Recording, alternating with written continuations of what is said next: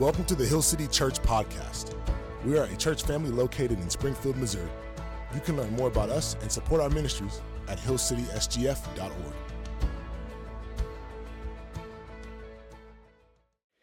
Welcome to our gathering. If you're a first time guest this morning, we're so glad you're here. We have two weeks left in our Summer in the Psalm series, this week and next. And thus far in our series, we have established that the Psalms are unique in Scripture because they show us how we can talk to God. But specifically for this morning, we're going to see that the Psalms can also show us how we should think about God's promises. My name is Danny McNamara. I'm one of the newest members of the team here. I just want to say it's a privilege to be speaking this morning to you the Word of God. And I have enjoyed studying for this, for this sermon. And there's a lot here. We have a lot to cover. And I am praying for this time. I'm praying for you. I'm praying that God connects this sermon to your heart, including the third through fifth graders. We know that God can do this. And this morning, we want to uncover the meaning of Psalm 110 and explain its significance for us here at Hill City. So you might hear me ask the question as we're going through these seven verses, and it's short, seven verses. What is David doing in Psalm 110? And of course, this question has to do with David's literary agenda. And we're going to see that the psalmist David leaves us with a prophecy that I believe, based on its structure, has been partially fulfilled. And we're going to see this in verses 1 through 4, but particularly verse 1. And then there's still part of this psalm that awaits final fulfillment. We'll see that down in verses 5 through 7. And one important question that has been impressed upon me from this psalm is this what is God's overarching purpose for having the body of Christ, that is you and I, on earth after Jesus' resurrection? So I believe that this psalm will give us our marching orders, mar- our marching orders, so to speak. And you'll see that there's some military type tone to this psalm. So we'll get our marching orders, and this psalm will leave us with a particular confession that, though familiar, is very meaningful.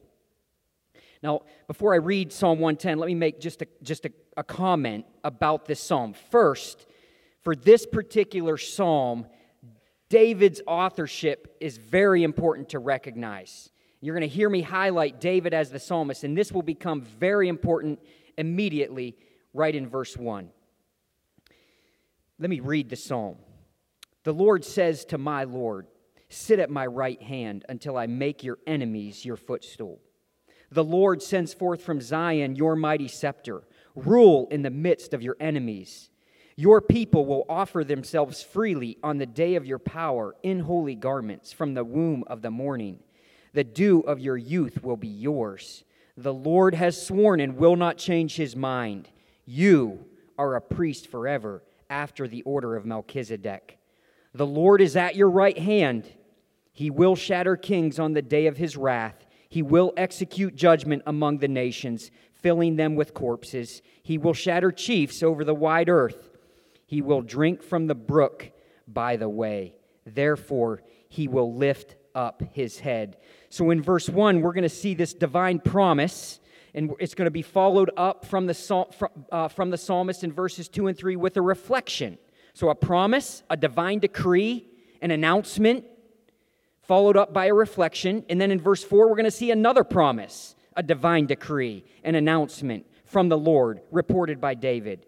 And then in verse 5 through 7, we're going to see a final reflection from the psalmist. So, for note takers here this morning, and I realize it may be dark out there, but hopefully you can take some notes either on your phone or on paper. I'd love to see the third through fifth graders' notes this morning as a result of this psalm. Here's the five main points I want to highlight. Number one, I want to talk about God's divine invitation slash promise to David's Lord in verses 1 and 2. And of course, in order to do this, we're going to need to identify who David's Lord is referring to in verse 1 when it says, The Lord says to my Lord. That is the task of verse 1, and this will set the tone for the rest of the psalm. We'll see that. Number two, So, number one, I want to talk about God's divine invitation or promise to David's Lord. Number two, I want to talk about the response of the king's people. We'll see this in verse 3. Number three, I want to talk about the promise from God of a future priest king. The promise from God of a future priest king. And here we'll see an announcement of the new covenant. That is where you are seated this morning. You're a recipient of the new covenant promises. And by the way, what, this is prophesied about 1,000 years prior to when the new covenant arrives. This is amazing that this text, specifically verse 4, hung there in time for a thousand years. And then boom goes the dynamite in the New Testament. I'm thinking of Zechariah the priest, you know, when he's in Jerusalem on his priestly service. Similar to like when you, if you're in the military and you do your weekend service, you know, you're in the reserves, you do a weekend a month. There's Zechariah in the temple doing his priestly service, and boom goes the dynamite, who appears to him in the Holy of Holies.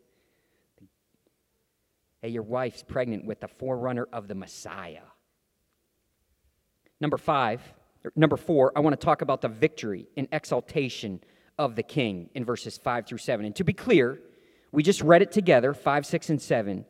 But here's where the imagery of the psalm may bother us, and, and rightly so. We'll see why. Number five, I want to discuss our response to Psalm 110. So, the, the, the, message, big idea, if you take nothing away from those five points or this psalm, take this. This is, the, this is a confession that we often hear Jesus is Lord. This is the big idea of this, of this psalm.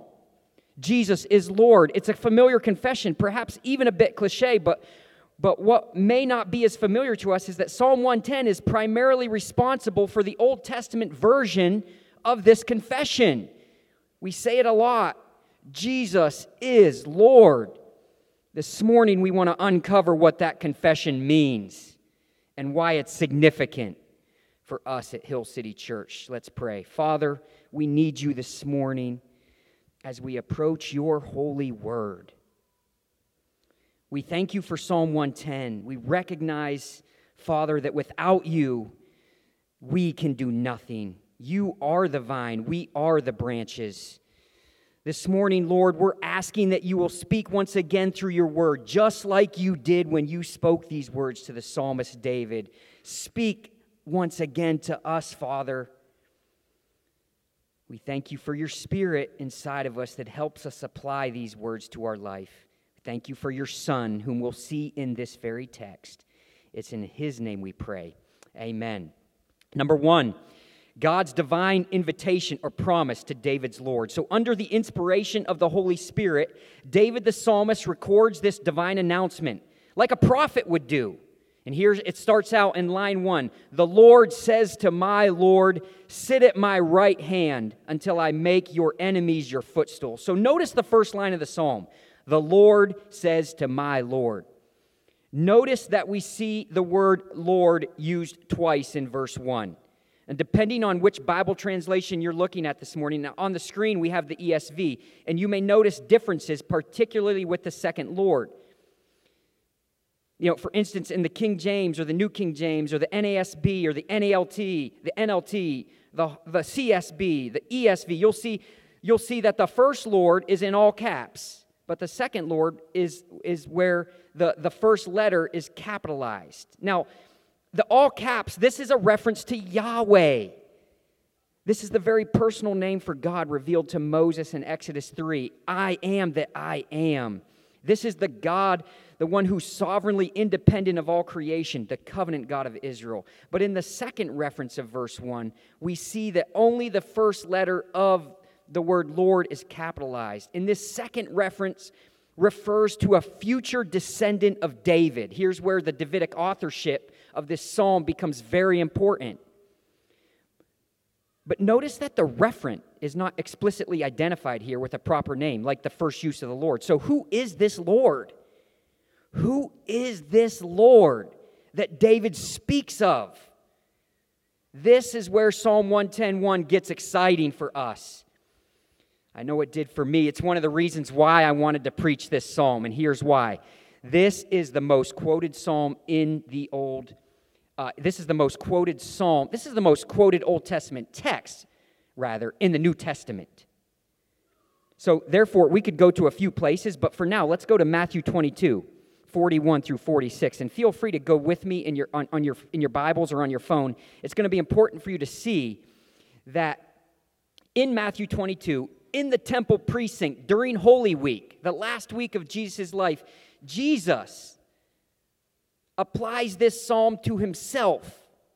And ironically, in the temple precinct, it was the Pharisees who were the ones who attempted to riddle Jesus up to this point. I mean, in Mark's rendition of this, I think it was the Sadducees who remember when they presented the hypothetical situation about marriage, you know, if this if this person marries and then dies, if this person marries and then dies, if this person marries and then dies, you know, it's like they're trying to riddle our Lord Jesus.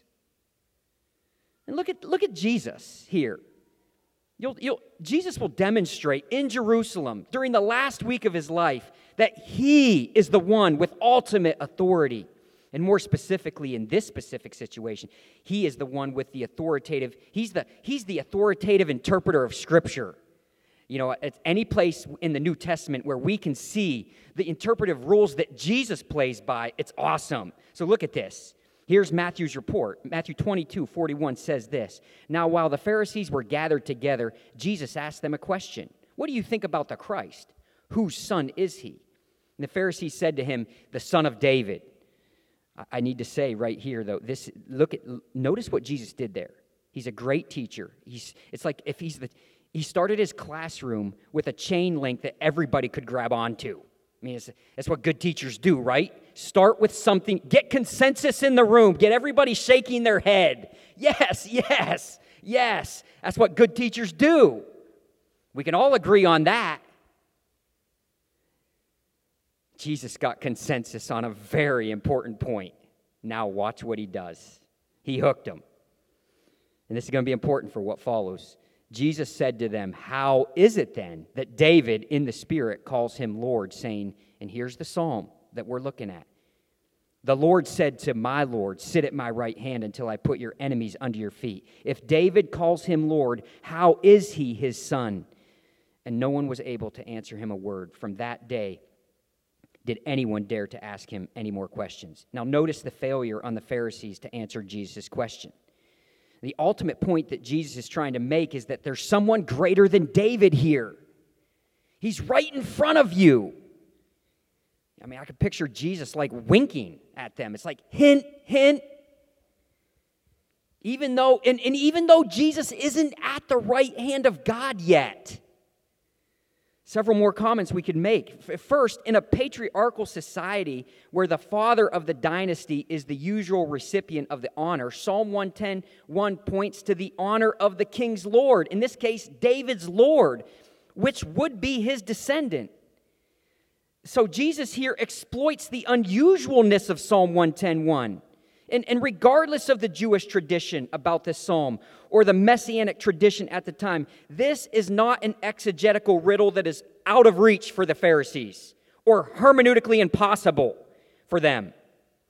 Jesus' question is fair, it's legitimate, and their lack of response demonstrates the lack of understanding, which is a major theme in Matthew's gospel. And by extension, I'll just say this anyone in the theater this morning who would remain apathetic about this question that Jesus raises has put themselves in a very precarious position. And, and the rest of Psalm 110.1 will play this out. Now, it's interesting to, to think about as a thought experiment in my own head how much of the context uh, when Jesus cherry picks Psalm 110.1 into Matthew 22, into this scene at the temple precinct, how much context comes with that actual sentence. It, and I picture it like a, like a handle on a suitcase. You know, it's like, does this whole psalm come into this episode? If it's true, and you're here this morning, if that's true, and you're here this morning, you're apathetic about that question that Jesus raised, you're in a precarious position. We're going to see why. Now, now, as I said, to be sure, Jesus is not yet at the Father's right hand, and he will be in 50 days when he resurrects and ascends. Remember, this is during Holy Week. Now, at, the, at, at Psalm 110, at the time of its writing, it's looking forward to this future Davidic king. Remember, I said it's a thousand years hanging there. And the point to say that the lordship idea, this recognition of the authority of this figure, is the dominant theme that's going on in this Psalm 110. Jesus is Lord. Again, third through fifth graders, if you take anything, you would make me so happy as a teacher. I mean, that, that doesn't matter, but if you told your if you told your parents at lunch if they said, "Hey, what's the main theme that you took away from that sermon?" If you said Jesus is Lord. Amen. That is the main theme. To be clear, Jesus is the ultimate referent of this second Lord in Psalm 110:1. He is the divine Son of God. This is a prophetic psalm. And in Matthew's gospel, we'll see that Jesus is the ever present divine Son of God who has all authority. And I'm thinking about the Great Commission. All authority has been given to me on heaven, in heaven and on earth. And then he gives the Great Commission go make disciples. I will be with you all the days so Jesus is the ever present divine Son of God, prophesied about a thousand years prior, and he's the one who has all authority. I'm thinking about my own life, all the authority in my own life. Jesus has the authority to establish his rule, his kingship. And as Matthew Gospels, as Matthew's gospel plays out, we're going to see that we know that this ends up being the church. Now, now that we've established this recipient of my Lord, look at this divine invitation and promise made to this Lord. Sit at my right hand until I make your enemies your footstool. What is this about? Of course, it's throne room imagery, this sitting at the right hand. For Jesus, this installation of sitting at the right hand of God happened shortly after his resurrection. We're referring to Jesus' ascension.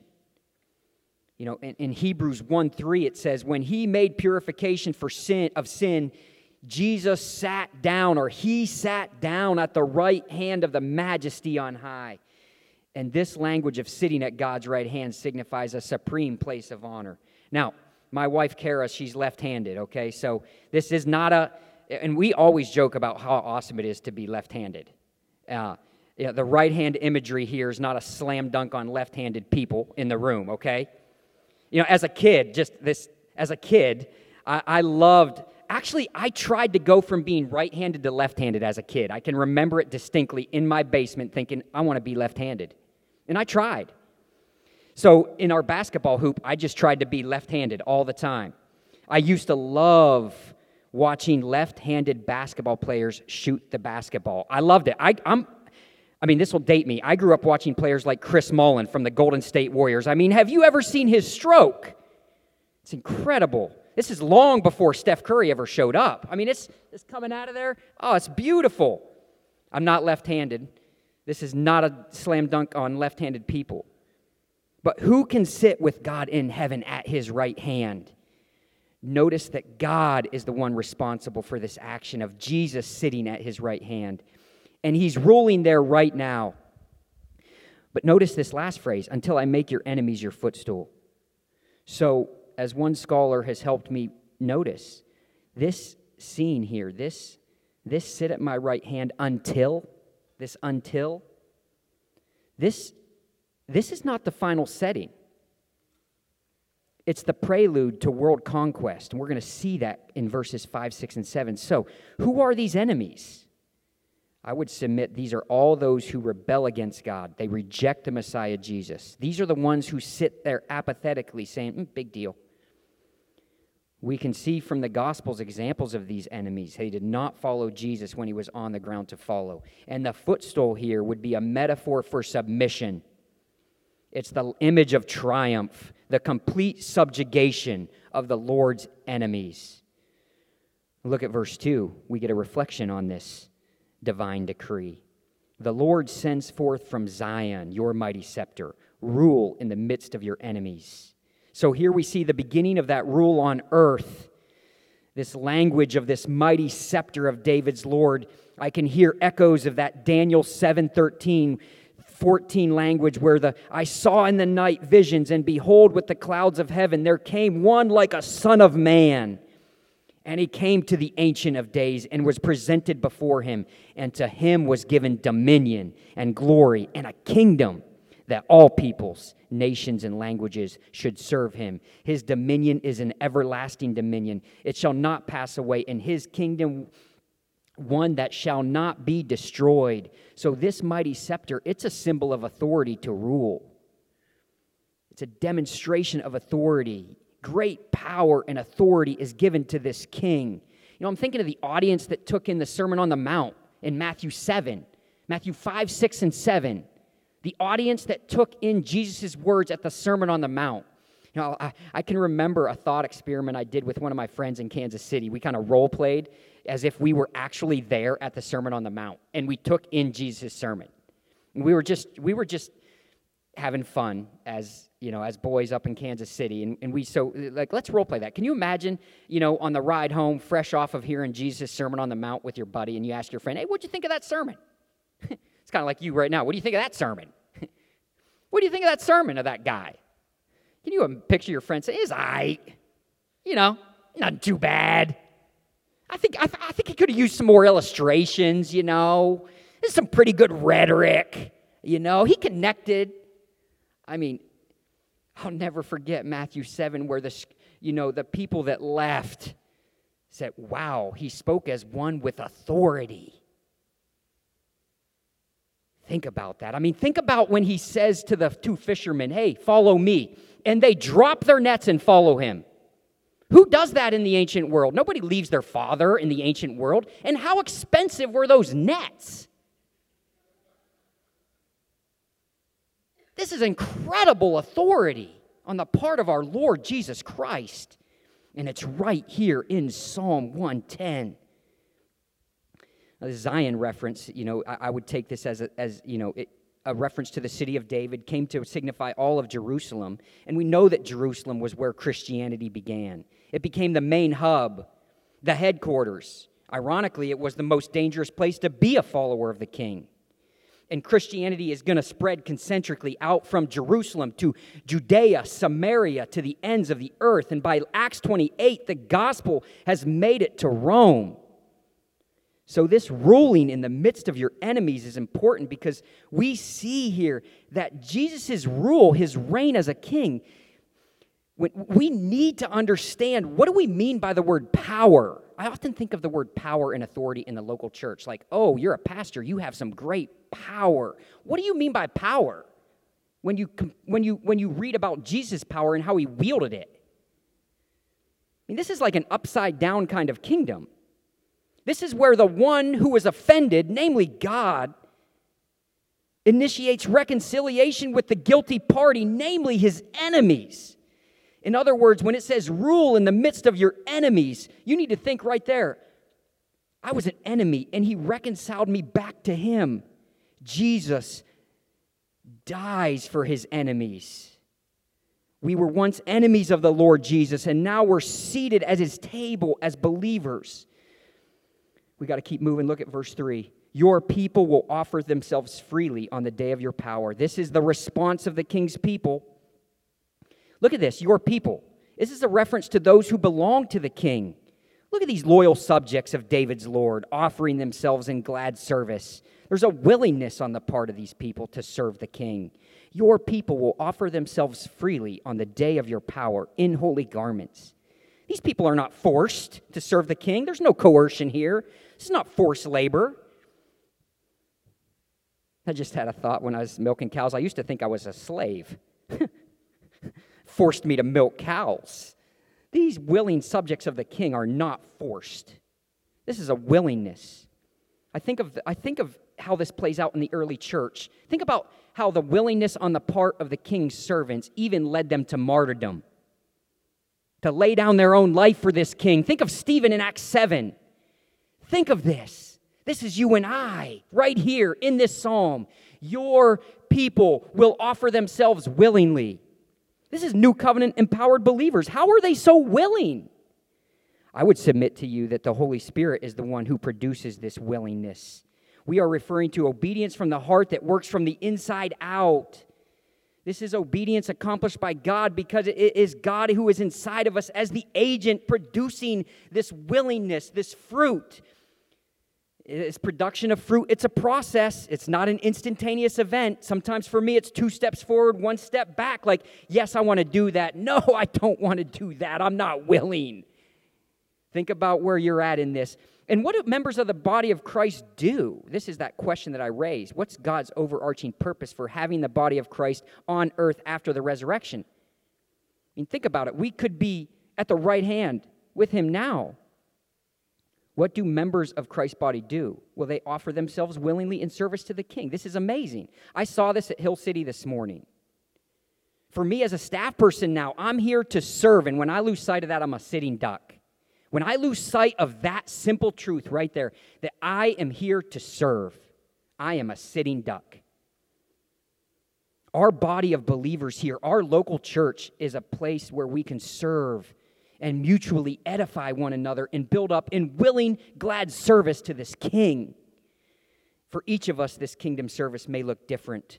Think about the people in this theater this morning, from an eye surgeon to my kids starting grade school on Wednesday. We're each here to serve the King, whatever task He has called us to do, whether you're a butcher, a baker, or a candlestick maker. We must encourage one another in this endeavor. Notice these willing servants come dressed in holy garments. They are ready for the task. Of course, this is figurative language, though somewhat cryptic here, but it's meant to highlight how the king's people are properly prepared for service in the king. You know, I'll never forget the roofer I used to work with who would get up on the roof without his tape measure. Used to drive me up the wall. He would always ask me, Hey, do you have your tape on you? I'm like, How did you get up on the roof without your tool belt on? Who comes to work like that? The Lord's working on me. You know, I, I mean, I could be sarcastic. You know, I, I, my dad's a farmer, and his work outfit was the same every day. I can picture it right now. He would wear a pair of navy blue Dickies pants and a matching blue Dickies collared shirt every day to work. And in the pockets of those pants, he would always have a little six inch crescent wrench, a little six inch pair of blue blue handle, blue handled channel lock pliers, and a 12 foot tape measure. And if I ever asked him, hey, dad, do you have a crescent wrench I could borrow? He would look at me and say, son, do I have my pants on? I mean, he was always prepared for the, any application that required a crescent wrench or a 12 foot tape or a pair of channel lock pliers. By the way, I'm from Meadville, Pennsylvania, the home of channel lock pliers, made fiercely tough in Meadville, Pennsylvania. Maybe they can make money on that commercial I just gave them right there. I'm proud of that. In the you know, in the same way, the king's people in Psalm 110:3 are prepared to serve the king. How are you preparing yourself for service for the king? That's the question I think this morning for Hill City. What measurable steps are you taking right now? Who are you talking to about this preparation? Preparation and glad service for this king. We got to keep moving. Look at this, this, this language of the womb, of the morning. The dew of your youth will be yours. It's more figurative language here. And we've all heard the phrase at the break of dawn. You know, I, I, can, I can remember seeing a heavy dew on the stems out in a hayfield before the sun evaporates the dew. It's one of the most gorgeous scenes I've ever seen. In the same way that the dew represents the start of a new day, the coming of a king to establish his reign on earth is the dawning of a new day. And just as the dawn gives birth to the dew and splendor in great, in great number, the future king will appear with all the company of his host. Now, I'm, I, when, I'm reminded of this quote I found a few years back. Let me read it to you. It's by G.K. Chesterton. This is dynamite. This got into me when, especially when I think about the transition from the old covenant to the new covenant. Look, listen to this. On the third day, the friends of Christ, coming at daybreak to the place, found the grave empty and the stone rolled away. In varying ways, they realized the new wonder, but even they hardly realized that the world had died in the night. What they were looking at was the first day of a new creation with a new heaven and a new earth. And in a semblance of the gardener, God walked again in the garden in the cool, not of the evening, but the dawn. We got to keep moving. Look at verse 4. The Lord has sworn and will not change his mind forever. You're a priest forever. He will not change his mind. You're a priest forever after the order of Melchizedek. So here we see another promise from the Lord, like the one in verse 1.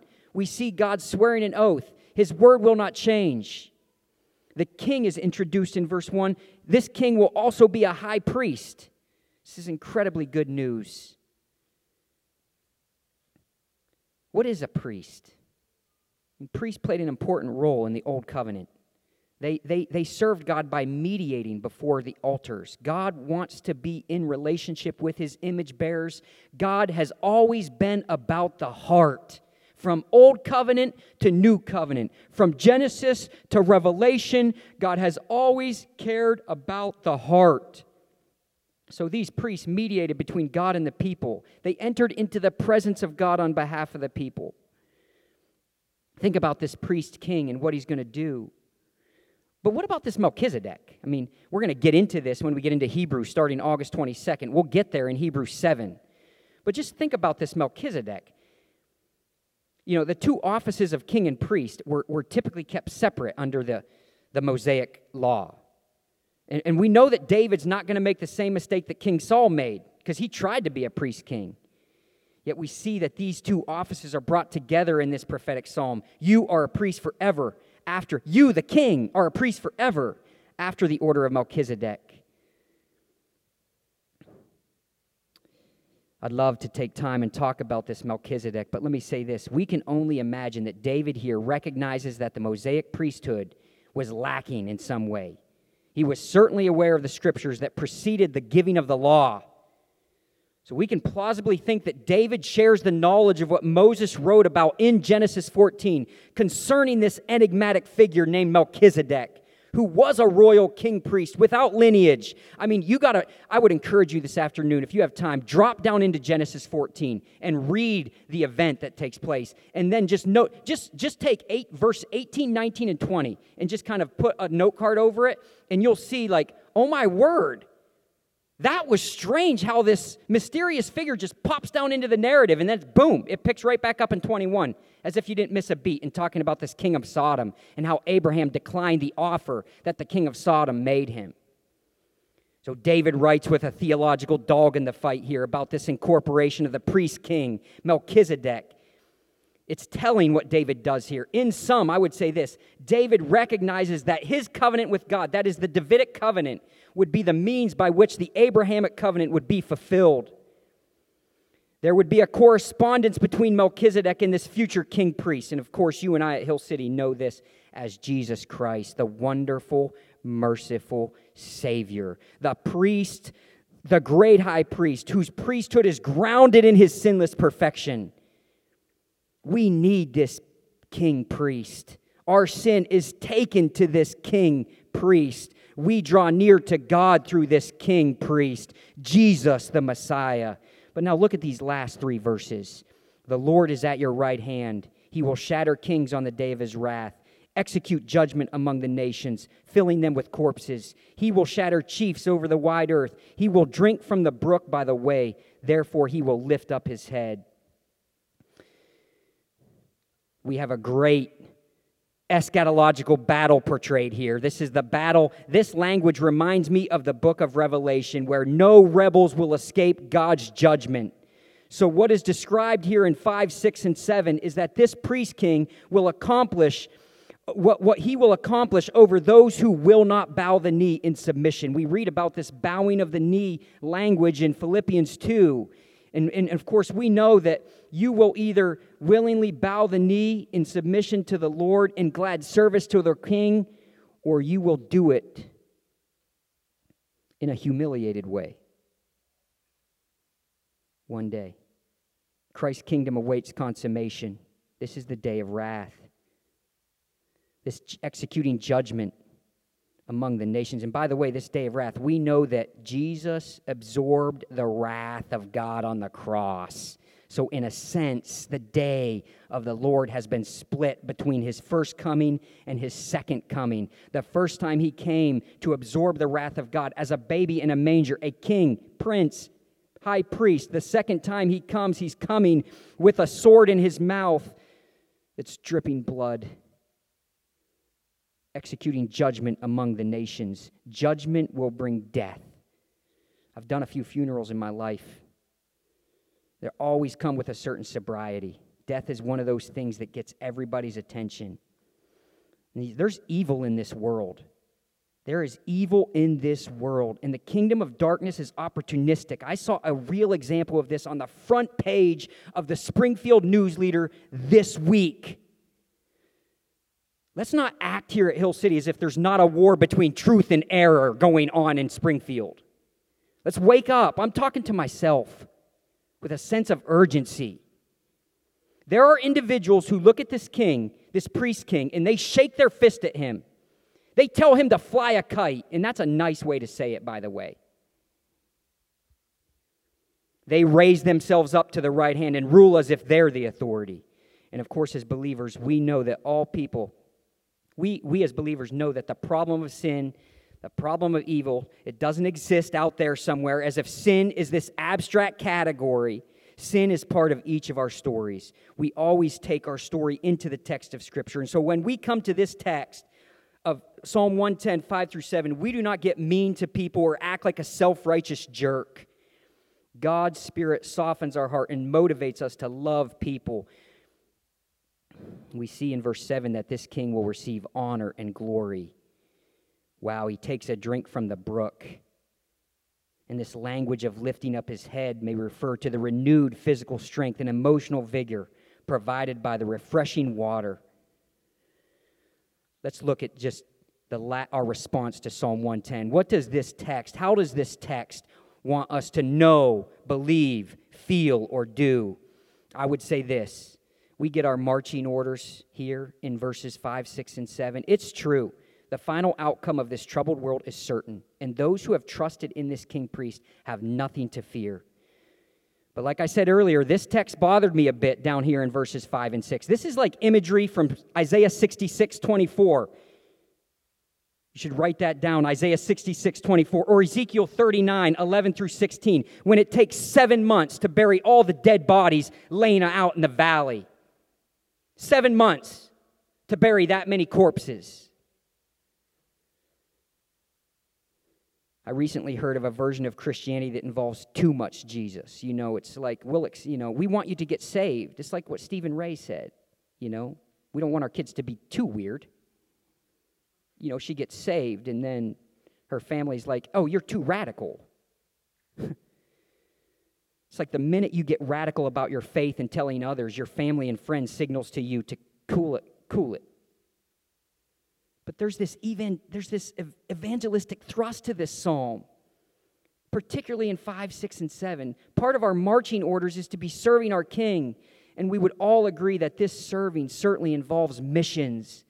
May God's Spirit soften our heart and motivate us to love people more. I mean, the bottom line is that the reason I don't share the truth of the gospel is because I don't have compassion for the lost. We don't love people like our Lord loved people. God help us.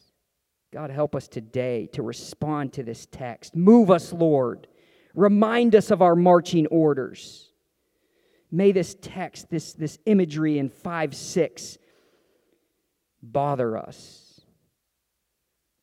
You know, this slogan, Jesus is Lord, is meaningful. It's more than a cliche or an abstract confession. When I say Jesus is Lord, what that means is that Jesus is reigning as the sovereign king right now, right now.